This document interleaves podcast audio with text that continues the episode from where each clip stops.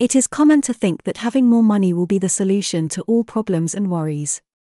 However, things are not so simple. A strategy to reflect and take action on money can be defined in five steps. 1. Follow good habits. All people have a certain way of relating to money. It is possible to acquire good habits from parents or relatives, but there are also aspects that must be improved in the relationship with him.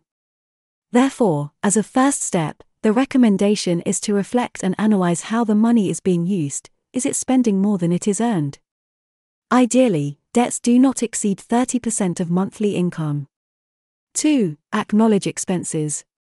However, that is where a problem arises, as many do not know how to manage their money responsibly.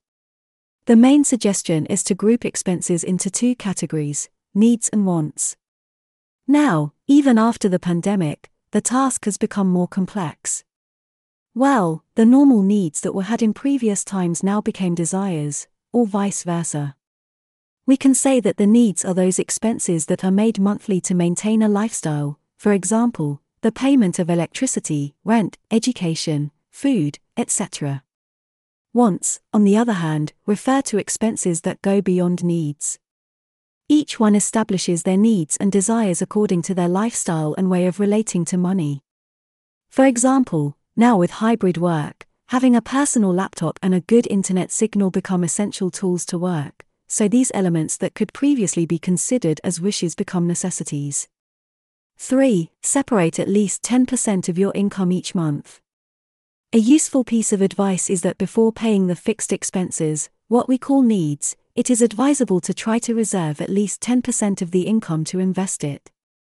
The objective is not only to save money for a period of time until you can spend it on some desire, but to apply that value so that it yields interest and becomes an important asset in the future. At first, it may be difficult to let go of that 10%, but the long term result will be worth it, and in less than a year, you will start to see the results. 4. The bank as an ally. Throughout life, needs and wants change. This means that, at certain times, people will need more money than they receive monthly. The safest way to obtain it is the financial system. Banks have many savings and loan products to help make a person's relationship with money profitable and future proof. The recommendation is that when a person approaches a bank, they should ask as many questions as possible so as not to have any doubts about the benefits received and the commitments assumed. 5. Take care of the credit history. At the time a bank lends money, whether through a credit card, a personal loan, a vehicle loan, or a mortgage, a profile of the applicant is immediately created to know if the obligations are paid on time. That is the credit history, and it is decisive to establish a healthy relationship with the financial institution.